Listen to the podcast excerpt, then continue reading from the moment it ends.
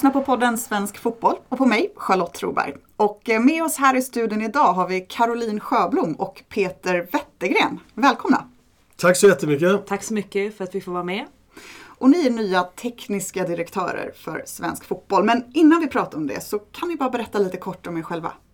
Eh, ja men som sagt, mitt namn är Caroline Sjöblom. Eh, jag har en karriär som klubbtränare, före detta F19 förbundskapten. Jag har en eh, elitspelarbakgrund och också jobbat inom HR som personalvetare. Peter Wettergren eh, har en karriär bakom mig som tränare i många år. Eh, framförallt i Elfsborg, det var i 11 och ett halvt år. En kort session i Köpenhamn. Och sen assisterande förbundskapten här senast eh, ihop med Janne Andersson.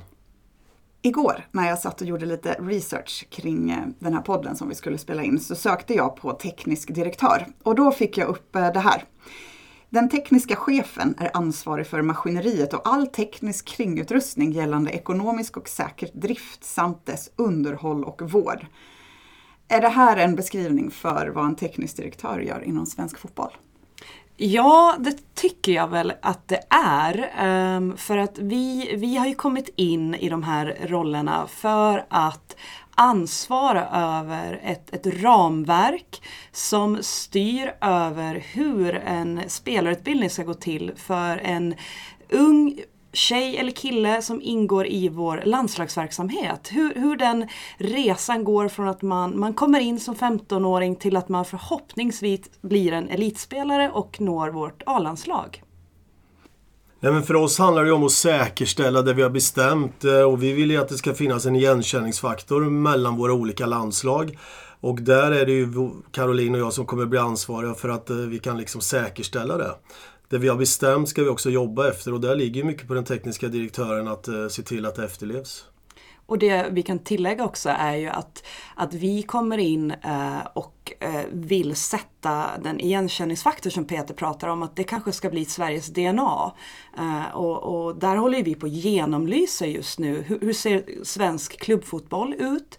Hur ser eh, vår identitet ut just nu i våra ungdomslandslag? Och Eh, hur vill vi se ut i framtiden för att ha den igenkänningsfaktorn? Har ni redan nu sett någonting, eller ni har ju mycket erfarenhet, som det här vill vi ändra på? Ja men vi ser ju att eh, fotbollen utvecklas konstant i, i världen, i, i, Europa och framförallt i Sverige. Då. Och, och det vi ser mer och mer är ju att våra spelare blir väldigt tekniskt skickliga utav den fotboll som, som man, man utbildar just nu ute i klubbar. Eh, det finns säkert konstgräs som också påverkar att spelet går snabbare. Så vi ser en, en mer och mer individuell skicklighet framförallt i det offensiva spelet. Sen finns det absolut utmaningar för oss att jobba med. Eh, under den här tiden jag har jobbat inom elitfotbollen så har jag ändå sett saker och ting som jag tycker att vi har varit väldigt, väldigt bra på. Men jag tycker också att vi börjar tappa en del av det och då pratar jag framförallt om vårt försvarsspel. Och hur vi jobbar med kollektivet. För mig är det lite som Karo sa, det här med Sveriges DNA. Vad är det? Jo, det handlar väldigt mycket om att kollektivet fungerar och det är det vi kan göra. Och att vi kan vinna matcher mot de absolut skickligaste länderna. Och vi tror att vi är på en jätteintressant resa där att, att ju skickligare våra spelare blir offensivt och ju kreativare de är på bollen och, och kan lösa en mot en situationer offensivt så, så kanske vi kan krydda mer från, från landslagets sida att faktiskt jobba stenhårt med kollektivet och och förstärka försvarsspelet igen som, som kanske saknas ibland lite ute i, i den svenska klubbfotbollen. Nu har ni när vi spelar in den här podden jobbat i ungefär en månad. Vad har ni hunnit göra så här långt? Men mycket är att vi har samlat in information. Eh, vad har gjorts? Eh, för vi har gjort mycket bra saker. Man ska inte glömma det. Eh, men vi har genomlyst lite saker och ting som vi ska ta, ta och göra. Och vi försöker att jobba med olika dokument så att det kan hjälpa våra förbundskaptener i våra ungdomslandslag. Också för Karo och mig att vi kan säkerställa de sakerna som vi kommer att bestämma här. Sen har vi varit på, på flera samverkansmöten med svensk elitfotboll, med elitfotboll dam, eh, där vi pratar samverkan, hur kan vi tillsammans? Sen kommer vi också öppna upp lite mer mot distrikten och, och, och, se hur vi kan göra det ännu mer över hela, över hela Sverige. Jag har också till exempel varit på en Technical Director-konferens i England och träffat alla andra tekniska direktörer som, som finns under Uefa-paraplyet och fått jättebra bra inspel och, och insyn hur alla andra förbund jobbar med sina tekniska direktörer. Hur kan du känna där? Eller känner du om det finns några likheter och skillnader i det tänket som ni har hittills? Ja, vi ligger, vi ligger jättelångt fram med eh, hur vi tänker och jobbar kring jämställdhet. Hur vi eh, framförallt värnar om vårt damlandslag. Där ligger vi jättelångt fram och vi, vi är också bra på hur vi nyttjar våra specialister, alltså våra, våra experter eh, inom förbundet. Sen det som skiljer sig från många andra, andra förbund är att det är ganska centraliserat. Eh, det kan vara statliga pengar som styr eh, i andra länder. Att man, man, man bestämmer från politiskt håll att nu behöver fotbollen satsas på mycket mera. Eh, och, och, då kommer det en stor pengapåse som gör att man kanske, ja nu ska man ta sig till ett slutspel. Medan vi har en, en helt annan verksamhet med, med våra distrikt som grund och också hur, hur klubbarna har en, en 51 regel som, som vi ska värna jättemycket om. På Svensk Fotbolls sajt så står det att eh, ni ska driva svensk fotbollsutveckling och på lång sikt stärka landslagsverksamheten och talangutvecklingen. Hur ska ni göra det Peter? Ja, nummer ett är ju samverkan. Samverkan mellan klubbarna, EFD, SEF och Svenska Fotbollförbundet. Det här är inget man kan göra på egen hand utan vi måste samarbeta. Och gemensamt så tror vi att vi kan hitta bra lösningar. Och vi är på god väg. Vi har haft bra möten både med SEF och EFD. Karo och jag kommer också resa runt mycket och träffa våra klubbar. Det är ändå där ute våra spelare finns eh, och de gör ett fantastiskt bra jobb.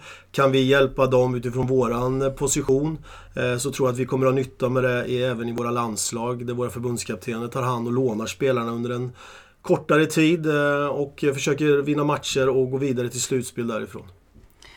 Och jag kan ju bara tillägga att vi också alltid ha med oss i bakhuvudet att det är för spelaren i centrum. Det är för den enskilda spelaren och har vi med oss det tankesättet varje gång vi, vi skapar ett ramverk eller vi, vi tänker på hur en, en landslagssamling ska, ska utformas eller samverkan med, med klubb eller med intresseorganisation så har vi spelaren i centrum då behöver vi också se till hur hjälper vi den bästa spelaren som är längst fram men hur kan vi också stötta de som ligger lite efter och, och erbjuda olika utbildningstillfällen skillnaden för, för, för var spelaren är i sin utveckling. Men hur kommer ni jobba då? Caroline, är du teknisk direktör för flick och dam och Peter du för pojk och herr eller hur ser det ut? Hur tänker ja, men vi, vi tänker väl att det är svensk fotboll eh, och vi kommer göra ett ramverk som Caro sa och då kommer det innefatta svensk fotboll och då skiljer vi inte på dam och herr och pojk och flick utan sen kan det finnas skillnader ändå sen men i det stora hela så måste vi börja prata om svensk fotboll. Vad vill vi med svensk fotboll? Och vi kommer jobba ganska mycket parallellt. Sen kommer vi naturligtvis dela på oss eh, när vi åker och tittar på våra ungdomslandslag. Kanske Karo är mer eh, inriktad för flick och dam och jag för pojk och herr. Skulle det kunna vara tvärtom också? Ja, det, det hade mm. det absolut kunnat vara. Sen, sen känner väl jag att man ska jobba med den kompetens som man är bäst på. Och just nu så kommer jag från, från, från framförallt damsidan och, och har jobbat inom flicksidan och flickakademier innan. Så det är självfallet jag hade kunnat gått in och jobba på pojksidan. Och Peter har ju också erfarenhet från att jobba, jobba med dam innan som klubbtränare. Eh, men vi ska också jobba där vi har som bäst kompetens det kanske är en dum fråga, men den kanske är självklar. Men kommer ni vara ute och scouta spelare? Nej, vi har inte scouting i, i våran roll. Men vi kommer ju att träffa klubbar, vi kommer att träffa tränare, akademichefer. Eh, så vi kommer ha många träffpunkter ute i klubbarna. Så vi kommer säkert se en och annan spelare som vi rapporterar till våra, våra förbundskaptener. Men, men det är inte huvudansvaret, nej. Men även där, liksom, när vi ser någonting så är det ju det här, vi, vi måste göra saker och ting tillsammans. Ser vi en bra spelare, det är klart att vi rapporterar till den förbundskaptenen. Jag återkommer till det här, det här att vi ska göra saker och ting tillsammans, som jag sa om IF, DSF och klubbarna och vi. Och det är ju precis samma sak här. Ser vi någonting så kommer vi rapportera det. Men det är inte så ofta kanske det bara dyker upp en spelare out of the blue. De har ganska bra koll på dem. Vi har väldigt bra koll och, och eh, vi har jättebra bra distriktsförbundskaptener där ute också som bedriver distriktslag. Vi har god kontakt med, med klubbar och tränare och så har vi också nationella fotbollsutbildare ute på fältet. Så vi har väldigt bra, bra koll. Men det är ju självfallet att vi vill att det är någon, någon spelare som ska dyka upp out of the blue också. För att så är det ju alltid i alla sporter eller verksamheter att det går inte att följa samma, samma tråd för alla, alla människor i ett samhälle. Peter har en god inblick i vad den moderna internationella klubb och landslagsfotbollen ställer för krav. Så står det på Svensk Fotbolls hemsida. Peter, vad är det för krav? Det är en ganska stor fråga eh, men jag har ju fått chansen och möjligheten att få vara assisterande förbundskapten och sett de bästa spelarna live under några år här sedan eh, jag och Janne tog över. Jag har också varit ute och rest väldigt mycket. Varit i Köpenhamn som kanske är Skandinaviens största klubb. Eh, jag har tagit med mig väldigt mycket erfarenheter från de sakerna jag sett. Eh, och det ska jag försöka implementera i den svenska fotbollen och, och göra så gott jag kan utifrån det Jag tänker på det du sa tidigare om träningsintensitet. kan du utveckla det?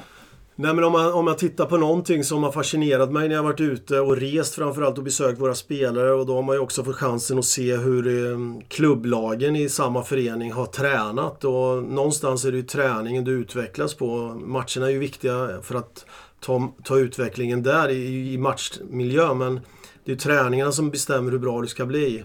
Och där kan jag ju se en stor skillnad just när det gäller intensitet i, i i övningar på träningar. Jag var bland annat nere i Sevilla och besökte Ludvig Augustinsson och kollade på deras 17-års träning och det var, jag var väldigt fascinerad när jag såg det. Liksom. Det ena laget jobbade med speluppbyggnad och det andra laget jobbade med förhindra speluppbyggnad och intensiteten i träningen var bland det bästa jag sett och då kände jag liksom när jag stod där, det här är bara ett exempel men det är inte lustigt att de får fram bra spelare för den här miljön, att man gör saker och ting i hög hastighet hela tiden måste göra att den miljön är bra för att fostra bra fotbollsspelare. Eh, där tror jag att vi har eh, lite att lära om man tittar på svensk fotboll. Du slutade som assisterande tränare i Elfsborg 2015. Det har ju gått 8-9 år sedan dess. Vad, vad har hänt i Sverige? Eh, vi har blivit individuellt mycket skickligare. Idag har vi förbättrat vår funktionella teknik. Det är fantastiskt att se individualisterna idag, hur de behandlar bollen. Det, det, är den stora positiva saken. Men jag tycker, som jag sagt förut någon gång, att vi har tappat lite av det vi var bra på. Och det har jag också en del exempel. Jag vet när vi mötte Spanien så berättade Spaniens chefscout för våran chefscout att vi vet exakt vad ni ska göra i ert försvarsspel men vi kan ändå inte luckra upp er. För mig är det ett ganska bra betyg. Och då kommer jag tillbaka till det jag sa förut. Vi måste kanske förbättra det vi var bra på förut. Då pratar vi mycket om kollektivet igen. Vi pratar om kollektivt försvarsspel. Vi ska fortsätta utvecklas på den tekniska biten som jag tycker att vi gör och vi har blivit mycket bättre idag än vi var för några år sedan. Men jag tycker också att vi har tappat lite det som var Sveriges DNA. Och det kommer den här frågan tillbaka igen som vi har pratat om. Vad är Sveriges DNA? Eh, jag tror det är väldigt viktigt när man ska, när man ska bygga framtidens svenska fotboll och veta vad är Sveriges DNA? Caroline, det pratas ibland om att svensk fotboll ska ta nästa steg inom citationstecken. Eh, vad innebär det och hur ska man göra? Ja, jag tycker att vi ska göra det här tillsammans. Eh, och vad betyder tillsammans? Jo, det är att vi från förbundet tillsammans med intresseorganisationerna EFD och SEF tillsammans med klubbar och distrikt ska vara enade. Och när vi är enade och tror på att vi är en nation som tillsammans ska utbilda spelare så fostra dem, utbilda dem som en god människa men också förbereda dem för att sen kanske kunna sticka iväg i Europa och världen och spela i en annan liga som är bättre än vad det är i Sverige. Vi behöver nog se var vi är i den rangordningen, i den hierarkin, men också vara jättestolta över att vi kan vara en så kallad talangfabrik. Men det, det låter inte jättehumant att säga det, men att vi är en, ett land som fostrar jätteduktiga unga spelare som sen kan ha chans att, att tro på sina drömmar och, och sticka iväg ut i Europa och spela eh, i den absolut högklassiga fotbollen som finns där ute. Vill ni att man ska jobba på samma sätt i alla våra landslag? Eller kanske till och med spela på samma sätt i alla landslag? Nej, det behöver man inte göra, men det ska, kännas en igen, eh, det ska vara en igenkänningsfaktor med de olika landslagen. Om jag som 15-åring blir uttagen i ett ungdomslandslag så ska jag känna igen mig sen när jag blir 16 år, 17 år och så vidare. Sen om man spelar, hur organisationen ser ut är inte det viktigaste, men vi ska jobba efter samma principer. Eh, för mig är det en igenkänningsfaktor och tittar man på de bästa länderna i Europa i alla fall så kan man se en, en tydlig igenkänningsfaktor mellan de olika landslagen eh, beroende på vilken ålder man är i naturligtvis. Så det tycker jag är det viktigaste. Inte att man spelar exakt på samma sätt men principerna ska vara de samma. Om vi kommer in på det här med hur eliten och breddfotbollen eh, bör eller ska förhålla sig till varandra. Det är ett ständigt återkommande tema. Hur ser ni på den frågan? Eh, ja, nej men jag och Peter har ju vårt uppdrag att jobba med landslagssidan och det är ju den verksamhet som är för de som ligger längst fram i sin ålder och för de som är bäst just nu i sin ålder. Sen svensk fotboll ska ju ansvara för bredd och elit, att vi är enade, att det är svensk fotboll vi pratar om. Och vi har ju ett avlångt land där det finns ett ekosystem och det här ekosystemet handlar ju om att i vissa kanske storstäder så finns det akademier och sen så finns det i vissa orter och distrikt där det inte finns ett, ett elitlag. Och där tror ju vi på att kanske göra lite olika beroende på var någonstans man befinner sig i landet. Och förbundet har ett jättestort ansvar att kanske tillgodose mer regionala lösningar, eh, mer lösningar från distrikten för att faktiskt hjälpa och stötta varje spelare ute i Sverige. Att man har, man har rätt förutsättningar att kunna bli så bra som man bara vill. Håller du med där Peter? Absolut, bredd och elit hänger ihop och sen så får det inte vara fult att prata elit eh, som jag kan ibland eh, känna igen när jag, när jag pratar med folk. Eh, så länge det är schyssta saker så måste du kunna få vara bra i det. Och även vilja vara, bli bäst. Och så länge det är, vi har en elitverksamhet i Sverige så får vi inte vara rädda för att prata om det. Jag vill bli bra i fotboll, då ska jag också få förutsättningar att bli bra i fotboll. Och ibland så kan jag tycka att det är en fult att prata elit i svensk fotboll. När vi pratar om bredd och elit kommer man ju direkt att tänka på bristen på anläggningar. Hur gör vi? Ja, vi behöver politiker som värnar om idrotten och, och framförallt hjälper till med att skapa förutsättningar så att föreningar kan få ha många fotbollsplaner, för vi har så många barn och unga där ute som, som framförallt i storstadsområdena, de, de trängs eh, på små ytor och det påverkar ju såklart hur vi, hur vi kan jobba med spelarutbildningen för, för den enskilde spelaren. Och sen har vi orter orter där kanske det inte är en uppvärmd plan när det är lite för kallt eller det kanske skulle behöva finnas en hall. Så vi vill ju jättegärna att politikerna värnar om denna fråga för det handlar ju om, om eh, folkhälsa också. Det handlar inte bara om att vi ska få fram elitspelare utan vi vill att barn och unga ska få röra på sig och få spela fotboll så mycket som möjligt. Nej, men det är en investering i, i våra barn och ungdomar. Och det är jätteviktigt att, vi, att de som vill eh, göra saker och ting ska få möjlighet att göra det på ett, på ett bra sätt.